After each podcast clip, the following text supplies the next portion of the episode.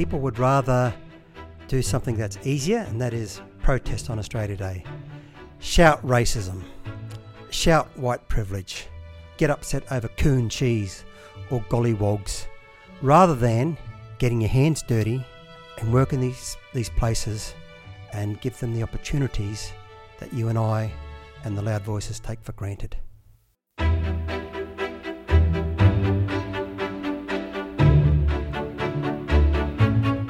Welcome to another water cooler conversation from the Menzies Research Centre. My name's Nick Cater. I'm Executive Director of the Menzies Research Centre. And uh, in the first of two water cooler conversations, I want to try and unravel the meaning and purpose of Australia Day, uh, its future, and what the perennial discussion and argument around it says about us as a nation. Anthony Dillon is an academic, a commentator on Indigenous affairs, he believes that the current popular ideologies that portray Indigenous people merely as victims of history and white Australia should be challenged.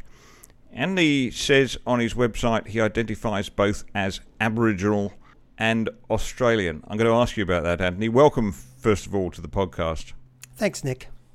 Aboriginal and Australian, it seems uncontroversial to some of us. Uh, I suppose if I wanted to, I could identify as English and Australian, although I'd rather just call myself Australian these days.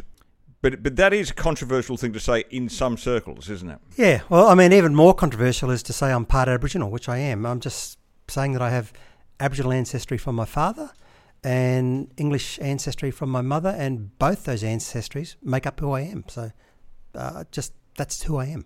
Tell me about your, your background, how you you grew up. Your father, I think, was a policeman. Mm-hmm. Where you grew up, and your first experience of, I suppose, thinking were you Aboriginal or Australian or both? Well, first of all, you're right in saying Dad was a policeman. He was also just a couple of weeks ago uh, won the Senior Queensland Australian of the Year award. So I thought I'd throw that in.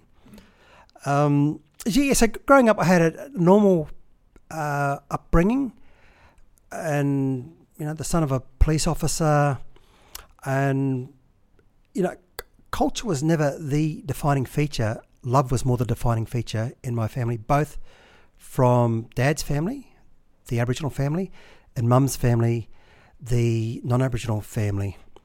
Um, and, you know, there were slight differences between them, but just being a good person, loving, being loved, that was what my childhood was about. Um, and rec- recognizing both the ancestries, and most importantly, not seeing one as better or more defining than the other. And you grew up in Queensland. whereabouts? Brisbane, that's my home. I was born in North Queensland, but was only there for 18 months or something. But Brisbane's my home. My heart's in Brisbane. My body's down here in Sydney and has been for 17 years. And what was your experience at school? I mean, you, you, you had friends, both Aboriginal and non Aboriginal, I suppose. No, at school, no. Uh, no Aboriginal friends. Uh, certainly at school, you know, I, in primary school at least, uh, I'm now 55, so you can do the maths on that. Uh, I would have been the blackest kid. My sister and I would have been the blackest kid at primary school. Um, and then in high school, things started to get a little bit more multicultural. Uh, but I just got on with the kids. You know, I was a joker um, and, you know, quite popular, funny guy, uh, and, and, worked hard too. Uh, and my parents could see that I worked hard academically, so they, they made every opportunity available for me without being too pushy, but just giving me that opportunity of pursuing, you know, higher education. Today, of course, this seems a very polarized uh, concept. You know, people are either the whole idea of uh, white Australia versus black Australia. It seems to have rigidified, in, certainly in, in recent years since I've been here. I mean, I think I my earliest experiences in Australia more than 30 years ago was that people were quite relaxed about it, but now it's become, uh, well, I guess identity politics makes it important, doesn't it? It becomes part of your political persona. Yeah. Mm. It's you know it's interesting. We can look at what 50 different genders or something, but when it comes to Aboriginal status here in Australia, you're according to the Identity Politics Police, you're either Aboriginal or you're not well, sorry, I'm part Aboriginal. So to Australia Day, and every year it seems to get a little bit more willing the argument over Australia Day, and um, you know the insistence from some that this is in fact Invasion Day. We should call it Invasion Day. We should change the day. It should be a day of mourning, etc., etc., etc. What are your feelings about that? Okay, look, first of all, if the day does get changed, the date, I won't be opposing it. I won't support it, but I'm not going to oppose it. But I really think it should be left alone. Um, and you know, the arguments used for changing it aren't very good arguments. I know of nobody who is celebrating any form of genocide on that day. They mostly just celebrate that it's, you know, Australia is a great country to live in. Uh, as imperfect as what it is, it's still a great country to live in. We see each other as mates and family. And it's, you know, it's a great day for remembering that, celebrating that, having fun. And yes, if you want to reflect upon the beginnings of this nation, both the good, the bad, and, and the ugly, that's fine. Reflect upon it uh, if that's what you want to do. But don't misrepresent the day as some sort of celebration of something that was bad. And there's certainly plenty of Aboriginal people who just get on with that day and have a, a great day.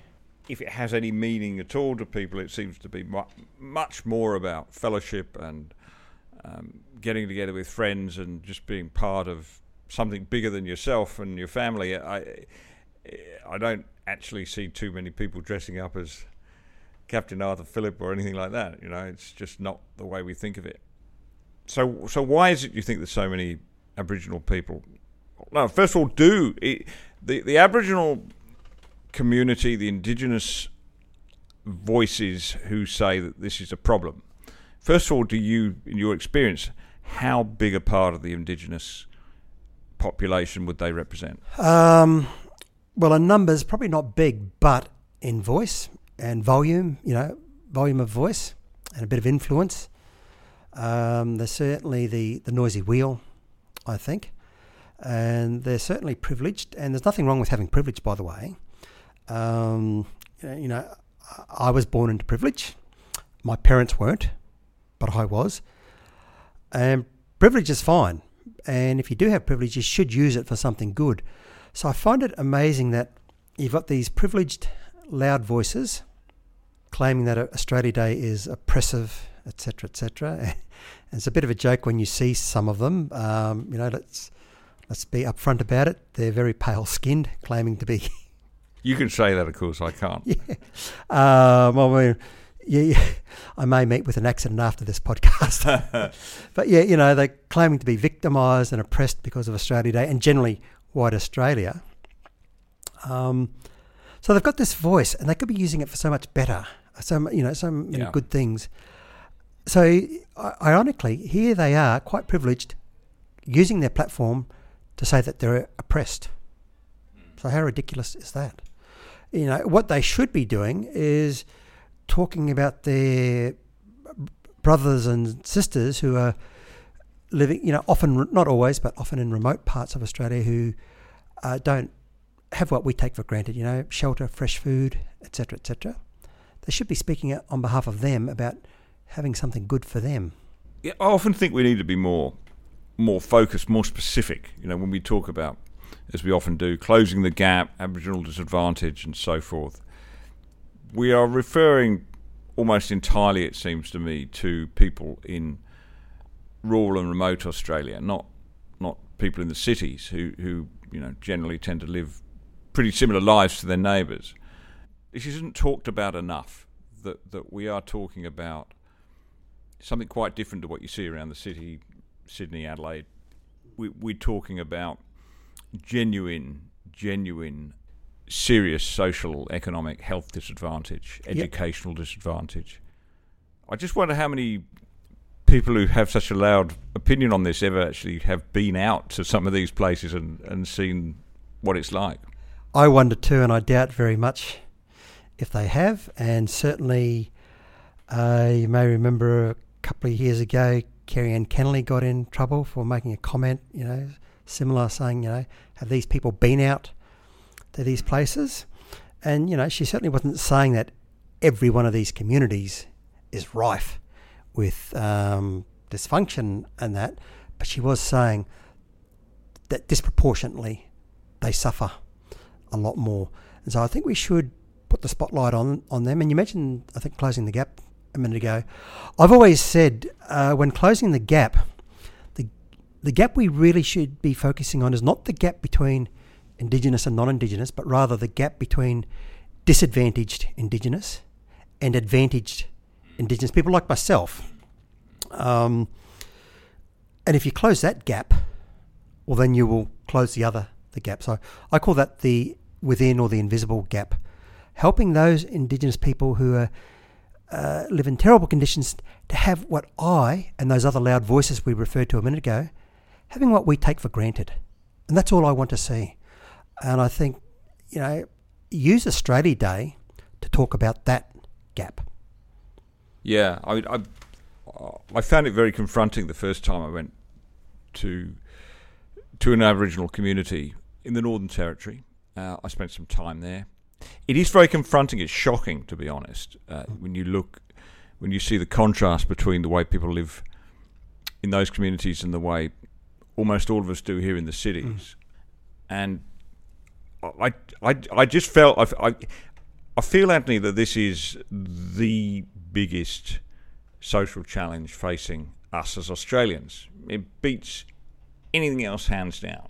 Right? Absolutely, and it's a difficult one to uh, face and address. So, because it's difficult, people would rather do something that's easier, and that is protest on Australia Day. Shout racism, shout white privilege, get upset over coon cheese or golliwogs, uh, you know, just fabricating racism and, and opposing it rather than getting your hands dirty and work in these, these places and give them the opportunities that you and I and the loud voices take for granted. Yeah, and I think the other thing that, that we have to recognise is that uh, there have been terrible errors made, policy errors uh, towards Aboriginal people that have made life much worse for them. And many of those errors have been made in the last 40 years, 50 years, uh, uh under, under progressive, so called progressive thinking people who thought that they were improving a lot of Aboriginal people. Um, but you can see how segregate, essentially segregating them into communities that have no obvious economic base, they're sort of way out there mm. in the middle of nowhere, and, and, and supporting those communities so they have to go on existing, and, and, and uh, regardless of the lives people live. It was a huge policy mistake. It was a huge social policy mistake. And if we're going to be apologising for anything, we should start by apologising for those things which happened in my lifetime. Mm. Do you agree? Yeah, we can certainly look back, and you know, there's you know often mistakes made in uh, lots of fields, um, and yes, acknowledge those um, and think, okay, well, now what have we learnt? And and look at what we we know works. You know, t- we've got a good idea these days, pretty much what works. And again, if I come back to those loud voices we referred to, if you look at those loud voices, most of those people have a decent education. Most of those people live in a fairly safe environment where they have access to reasonably modern services. Um, so that's what works. We want to make sure that every Indigenous person has that sort of lifestyle available to them. Uh, and you know, that will come about by focusing on the commonalities, recognising that the commonalities between Indigenous and non Indigenous Australians far outweigh the differences. Um, so that should be the starting point. And then further down the track, if you know you want to talk about culture and you know specific communities where there may be a, a need for some sort of special service, that's fine. Starting with education, I always think, because if you if if if you can if you can give somebody an education, give them a a chance in life, then it can it can actually change life chances considerably. Yeah, absolutely. Um, I mean, Northern Territory politician uh, Alison Anderson said, you know, education has set millions free, and it needs to set us free too. Uh, referring to people in Indigenous people in the re- remote communities. But if you look at the um, you know the leading Indigenous voices in the country, uh, even those ones whom I may disagree with, um, they're basically well educated people. You know, I don't need to name the names, um, but they've got a good, you know, minimum secondary education, and some of them have tertiary education. Um, so that speaks for itself. You know, the the power of education. This is uh, somewhat different to, should we say, the the prevailing approach in in. Uh, Aboriginal debate at the moment, you know, which sees the, op- the opposite to you, that puts a lot of emphasis on victimhood, that puts a lot of emphasis on invasion, dispossession, and so forth. Do you find yourself uh, in heated argument with people who take that position, or do they just tend to ignore you? Yeah, um, no, predictably, you do get a lot of people who are feisty and angry who will attack me on a personal level. You know, at least in the, the social media, I, I haven't had a, a, physical interaction yet, um, other than, than verbal, so I've been fairly safe. But yes, they do like to fire insults at you. And most of it, you I, I can and do ignore. I guess it. Um, I, I guess I sometimes bite the bait when it's. Um, I've got to be careful what I say. Some of those privileged people who have a profile out there.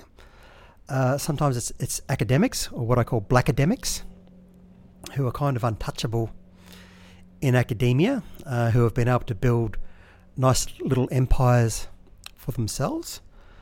Uh, I'm not saying that every Indigenous person in academia is like but that, but I certainly seem to attract uh, my fair share of those who, you know, see me as a trader and you know call me the classic coconut, brown on the outside. They do, do they? Yeah, yeah. It's pretty brutal. Oh well, it's pretty weak. It shows, yeah. shows how weak their argument is. Um, so yeah, when I get it uh, from them, and certainly in, in academia, there are again I'll be careful here. In the indigenous space, there are, there are things you can there are positions you can adopt, which can make you really popular. Universities have their agendas as well, I guess. Yeah. You know, diversity and all that sort of thing. But I have to say, you know, um, certainly I've been supported by my immediate peers at Australian Catholic University, but elsewhere in the social media and that sort of thing, you get attacked by some of these privileged, elite, Indigenous people. At the Menzies Research Centre, we're passionate believers in the power of ideas to change conversations and shape the future. Thanks to podcasts, we've extended our circle of conversations to thousands of people every month. Podcasts are a great medium for think tanks. Listeners turn into podcasts for longer, more sophisticated conversations than they can find on conventional media, and we're very happy to provide them. And thanks to the generosity of our supporters, we can deliver them for free. You can show your support by subscribing to the Menzies Research Centre from just $10 a month. Go to menziesrc.org slash subscribe or click on the link in the podcast notes.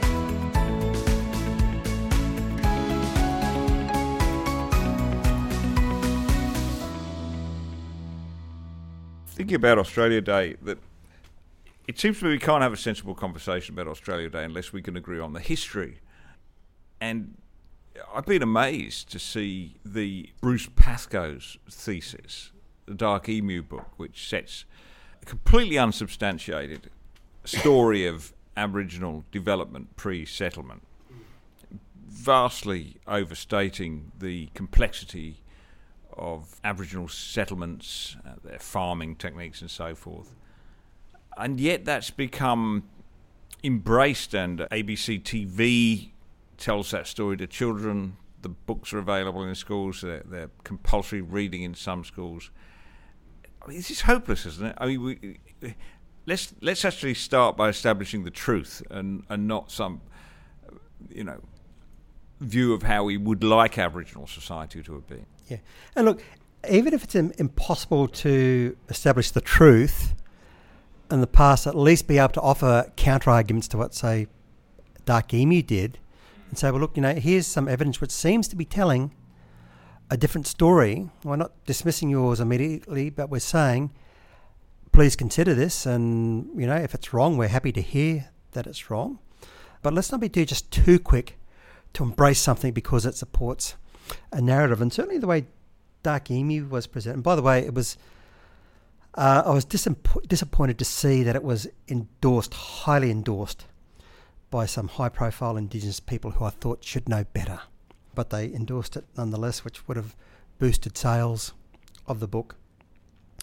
But it was very clever and very seductive in the way it kind of it come about it presented itself as saying we're going to demonstrate that indigenous people have been frowned upon terribly and we're going to rescue them in our book and we're going to show the whole world that how smart they really were and so yes they they were smart but not for the reason which uh, dark emu presents so that you know that was a kind of a beautiful love story for a lot of people where oh you know finally we're going to see how smart the indigenous people really were.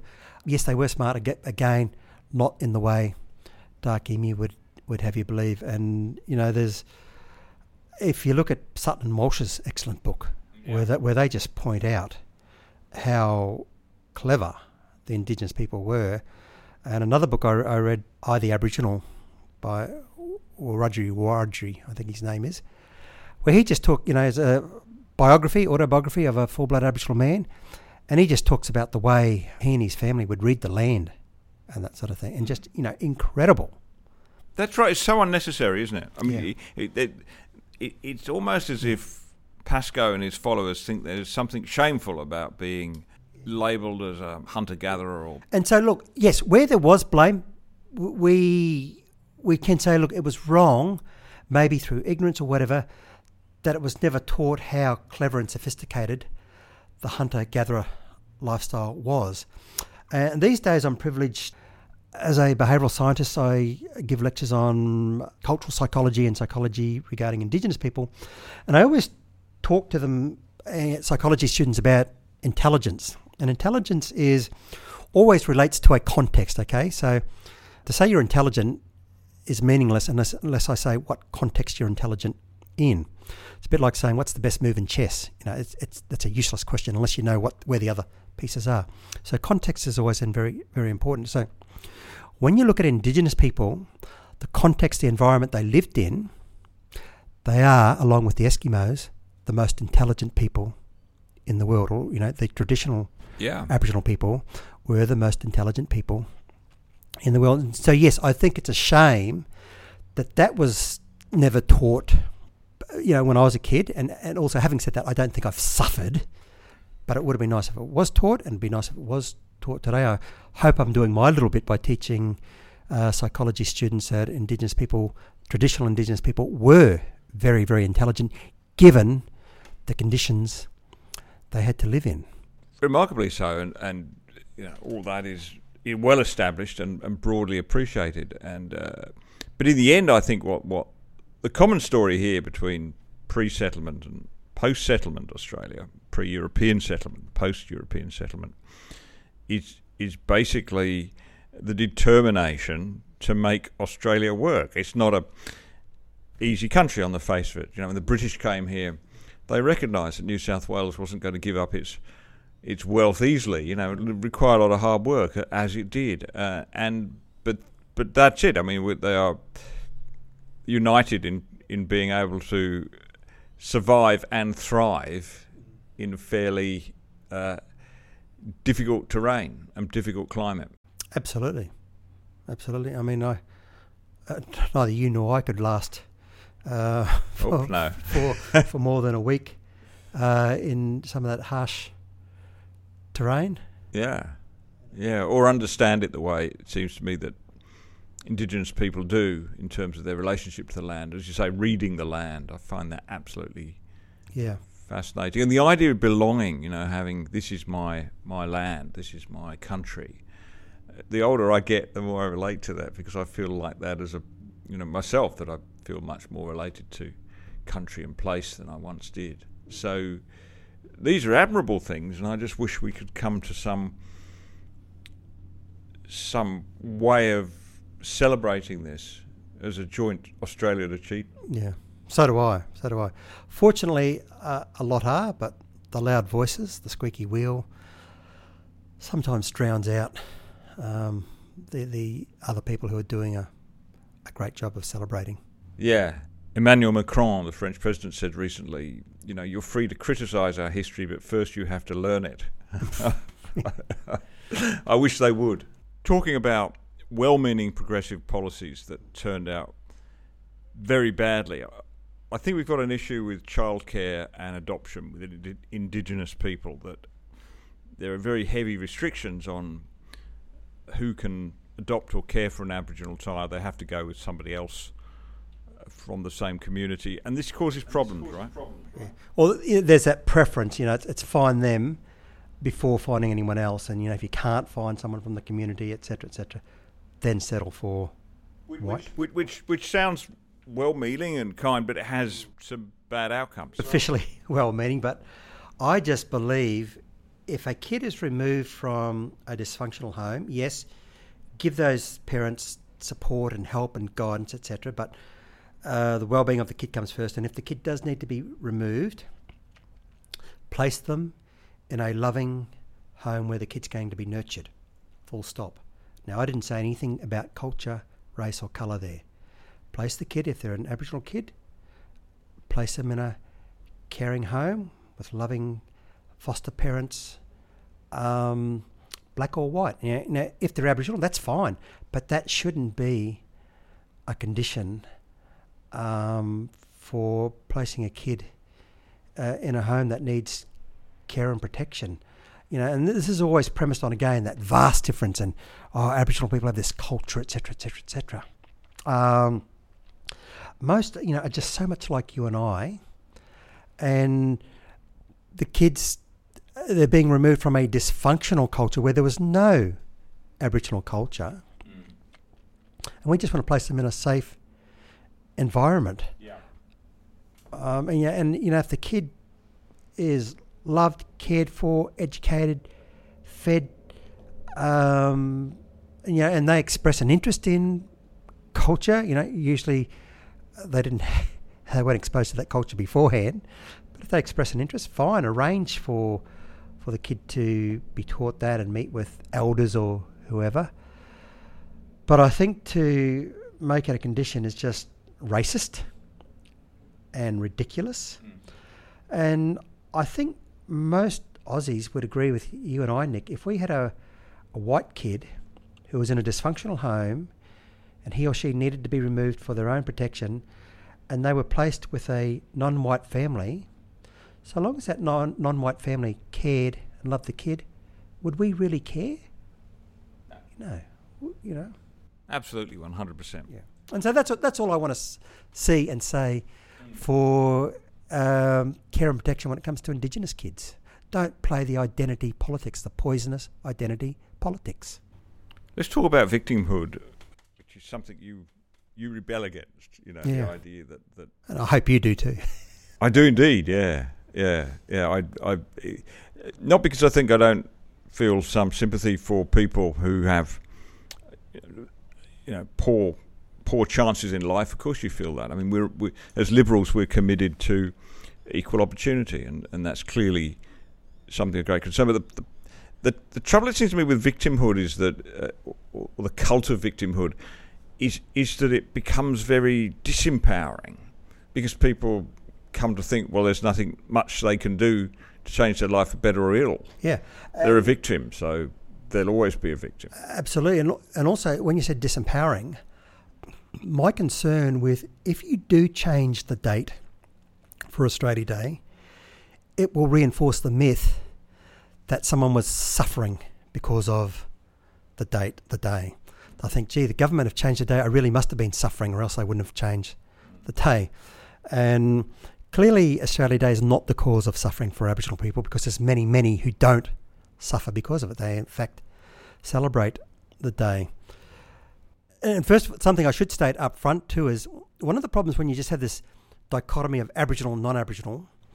and those who are Aboriginal are sort of seen as being the same, that's a big mistake because there's huge diversity. I mean, you've got people like me, look, you know, I lead a fairly, fairly reasonable life, and as we said, the, the other end of town, those people who are suffering, um, and those who are suffering are what I would call legitimate victims, um, or, you know, definitely in, in need of a hand up. And we've got to be careful not to lump all Aboriginal people into that victim camp because you're Aboriginal, you must be a victim, you're a victim of colonisation, blah, blah, blah, blah, blah, which is just nonsense. Um, so I just want to make it very clear that yes, there are some legitimate victims who are Aboriginal, and they're the ones we should be helping. The ones who claim they are a victim of Australia Day and white oppression, etc., etc., no, they are not victims. They are just pretend wannabe victims. Do you think that the the Black Lives Matter kind of ideology, critical race theory, is is that filtering through into Australia now, and, and, and does it help or or hinder to deal with um, these challenges? Yeah, well, uh, it's more than filtered down. I mean, when you've got, um, if we just look at the Black Lives Matter uh, movement, again, it was kind of uh, brought into Australia, um, sort of built on that myth of excess deaths, Aboriginal deaths in custody, where it was wrongly assumed that an Aboriginal person in custody was more likely to die, uh, and we know that's not the case. Um, don't need to don't want to keep hammering this, but you know most of us know now an Aboriginal person in custody is less likely to die than a non-Aboriginal person in custody, and certainly they are over incarcerated, and, and um, you know there's no disagreement there, and that's something we should be addressing. But to conflate it with deaths, I think, is very misleading. And then to jump on the BLM bandwagon is very damaging um, because it just, you know, again, it just feeds into this narrative of racist Australia, which the Victim Brigade love. And, you know, the sad reality is, and this is the message people don't want to hear, that Aboriginal people are far more likely to be hurt by, spat on, and harmed in a serious way by other Aboriginal people. Is that right? Yeah. So you know when we look at the the, the rates of homicide uh, for Aboriginal people as uh, both perpetrators and victims, they're much higher than that for the um, the general population. So much better to to deal with crime as crime, regardless of yeah, yeah, who's responsible and yeah, exactly. who's a victim. Yeah, and you know don't exaggerate the narrative to to be consistent with one's ideology. You know, yes, you know certainly there's there's pockets of racism in Australia, but uh, its impact on Indigenous people is you know fairly minimum. Uh, when you look at the problems we spoke about before about you know locational disadvantage, keeping them separate from the services we take for granted, and also the the harm they commit on each other and you know, it's not rocket science to see that once you have a community where adults are working, kids are in school, the people are well nourished, they've got a good roof over their head, uh, crime and abuse will diminish very, very quickly. You know, people then feel secure and normal. Yeah, because I think it's a mistake to look at these as quote unquote indigenous issues, indigenous problems. Absolutely. And look, a, a mate of mine said it to me one day. He said, you know, you put a thousand white guys in the middle of nowhere with no jobs, and you're going to have problems. You know, if if there's a, a black angle to this, if you like, it's the fact that you've got these privileged voices that are being very quiet about their country cousins um, and blaming colonisation and that sort of thing. That's what's keeping them down.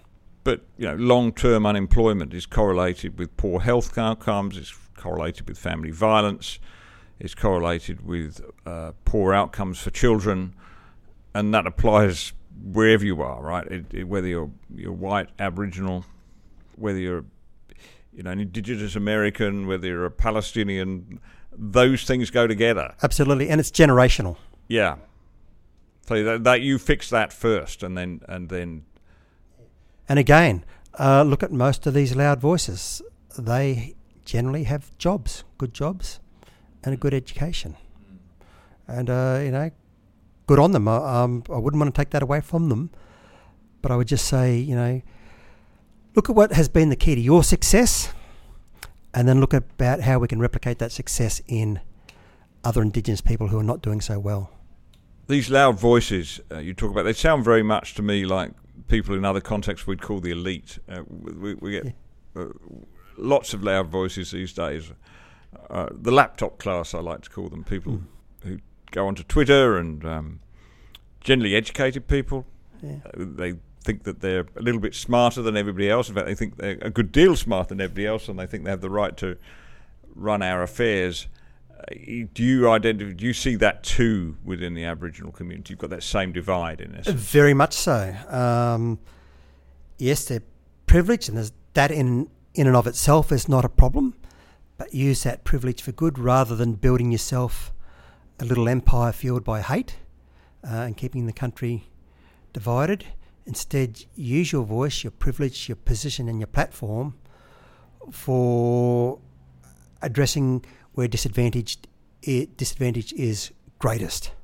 You know, and look at you know what are the real causes, not this fabricated racism and evils of Australia Day, um, or you know absence of a treaty or absence of a parliamentary voice or whatever. I mean, these squeaky wheels, they're doing well without the parliamentary voice, without the treaty. Uh, mm. let's do what works. And then after we've done that, if you want to look at the, the voice and the treaty and those things, that's fine. Look at that then. But let's do what works now. So, you, do you see some merit then in, in pursuing discussions about a treaty? Uh, yeah, look. And what would that treaty look like? Again, I personally I haven't dismissed it totally, but I'm not in support of it because I've never had anyone be able to explain to me how it might help Aboriginal people. And again, if you look at those ones, those people who are pushing it most, they seem to be leading a good life. They know where their next meal is coming from. Well, how about you tell your poorer cousins your secret for success, what it is that it has enabled you to have a, a good house to live in and know where your next meal is coming from? You've done it without a treaty, you've done it without a parliamentary voice. So again, I'm not dismissing it, but I'm just saying um, it would seem that there are other solutions more apparent, and that's what we should be focusing on. So, about this idea of an Aboriginal voice, a voice to Parliament, they talk about enshrining in the Constitution and so forth. Uh, it'd be 51 years this August since Neville Bonner became the first Aboriginal voice to be heard in Parliament. He was uh, chosen as a senator for Queensland uh, and was a an admirable uh, admirable advocate for his people and his cause for humanity in general. And since then, of course, there, are many other uh, Aboriginal representatives in both houses. There are now.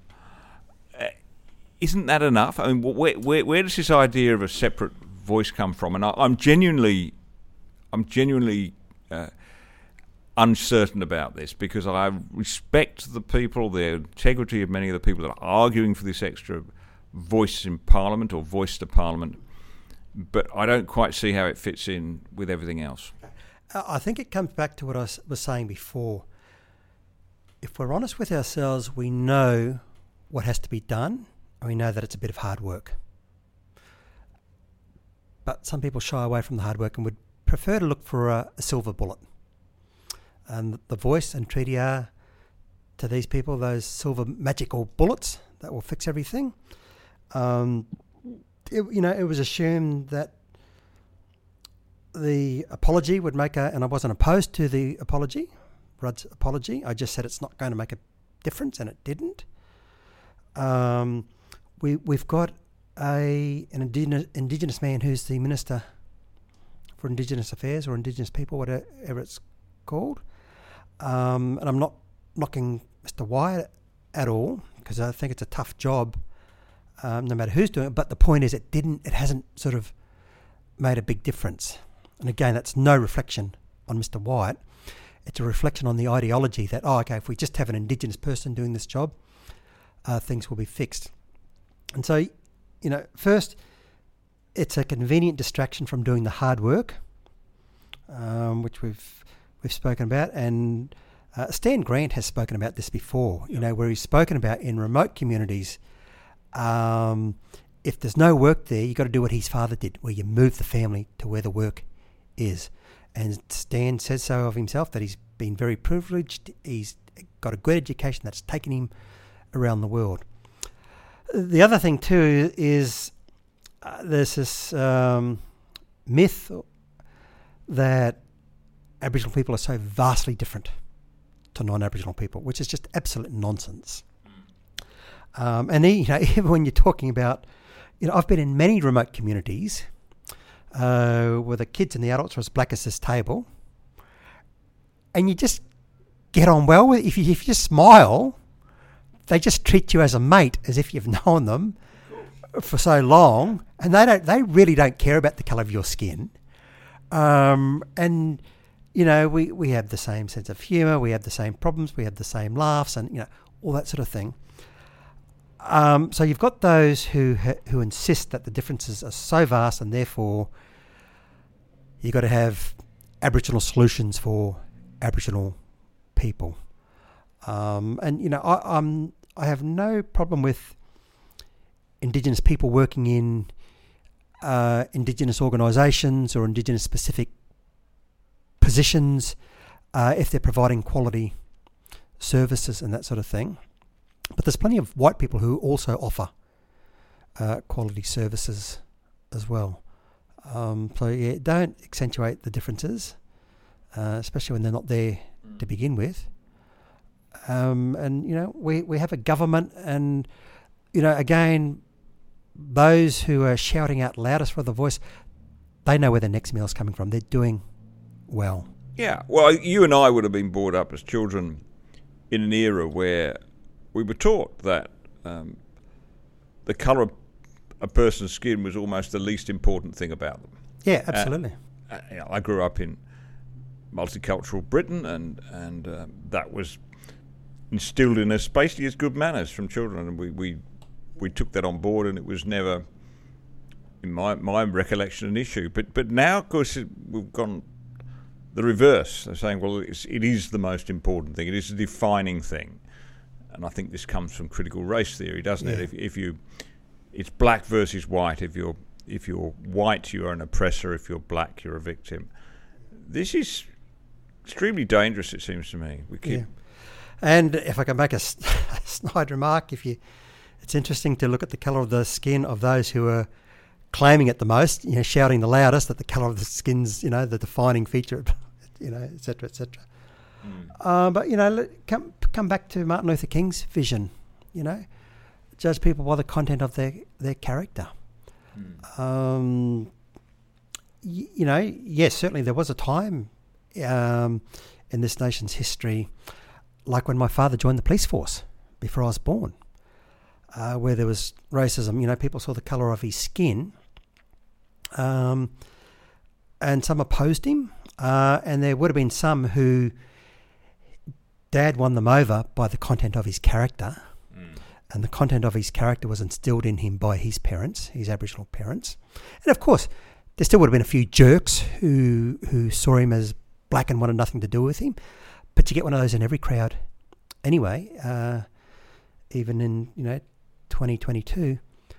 Uh, but you know, we, we live in a day and age where, especially you know in the coastal towns here in Australia, it's a very multicultural um, place where you see a rainbow of people. So, to look to the future, are you optimistic that we can get through this nasty period of critical race theory, of essentially a very divided, polarized debate? Can we get beyond that? Can we actually get to focus on the things that draw us together, our common humanity, our common values? Okay, difficult question. I think that element that we spoke about uh, it's it's not going to go away, but I am optimistic that we can make progress in spite of it. Okay, so I've kind of given a compromise kind of thing. Uh, so we're not going to get rid of the idiots who you know shout racism and claim that they're oppressed um, by anything white. Uh, they will always be there. They'll always be very present. But I think there are enough good Aussies, um, both Indigenous and non-Indigenous, who are making this country a better country in spite of the idiots. Does that answer your question? Yeah. The other thing I'd like to. And it, will be slow. It will be slow. Yeah, of course. I can share my thoughts for a moment. I think we we need to work a lot harder in trying to work out what those common values are that Australians share. We can start with mateship and egalitarianism and and not having tickets on yourself. You know, these are things that seem to be a common across indigenous communities and non-indigenous communities. Yeah, so it's not too hard. I think you started off by saying it's hard. I, I don't think it is hard. Uh, what those commonalities are, and as I said before, before we we often laugh the same. Um, yeah. Uh, we we cry at the same things. The parents want good things for their kids. It's just that in the urban areas, there's more opportunity for those things. So we just want to make sure that those who lack the opportunity have the same opportunity because they, they basically have the same goals and aspirations, uh, where they just want um, healthy, safe lives. They want purpose, and that often boils down to not always, but jobs. You know, jobs give a person a sense of purpose where you're contributing to those around you, and also at the same time receiving uh, payment in order to be able to provide for yourself and your family. Um, and you know, just engage in normal everyday activities, you know, joining clubs together, going for walks together, playing sports together, um, where colour is not the identifying issue. And, you know, having said that, I don't mind if occasionally there's some sort of um, Indigenous football team or, or, something like that. that that's yeah. fine. Um, that, you know, that's on the edge. Um, but mainstream life, um, where we just see each other as equals yeah, and, and the same. Anthony Dillon, thank you very much for joining the Water Cooler Conversation. Thank you, Nick. It's been a pleasure.